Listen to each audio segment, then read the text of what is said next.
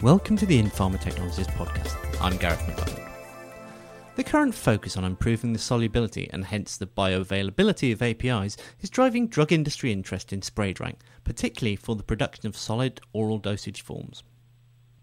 However, while spray drying can offer some significant advantages in this regard, drug formulators must be sure to use reagents that optimize the process or they risk missing particle and density goals. I spoke with Dr. Tim Bee from ISP Pharmaceuticals ahead of his presentation on spray drying at the Controlled Release Society's forum next week, who explained that solvent selection and solids loading are critical parts of the process. Well, solvent selection is, is very important because it helps match the solubility of the API with the solubility of the polymer.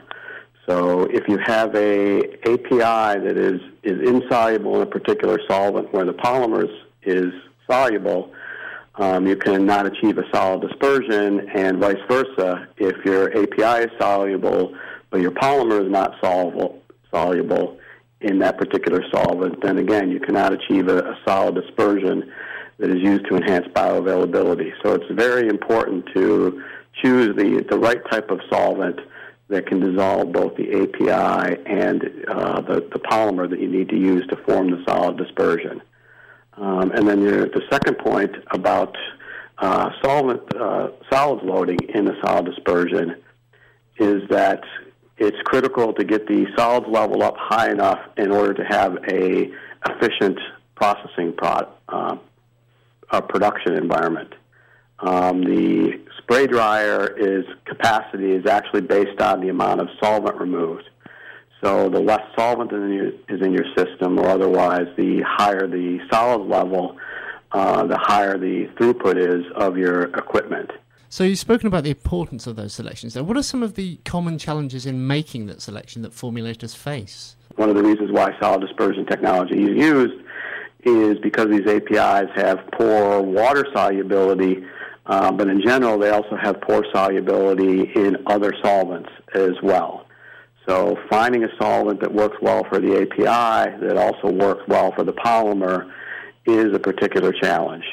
Um, so ideally, um, what you want to use are, are things like um, ISP's plasdone polymers that have solubility in a number of solvents, which give you a, a better chance of being successful uh, with a particular API. Your study focused on polymers in your plasdone range, but how applicable are the findings to the wider field?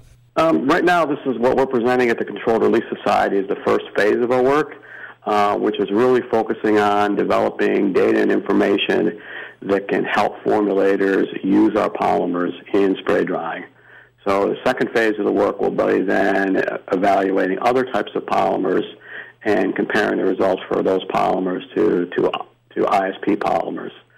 Uh, we do know from some of the work we've done that, that some of the other polymers uh, that are based on cellulosic chemistry or, or acrylate chemistry are not soluble in as, in as wide a range of solvents as our ISP plasdone polymers are.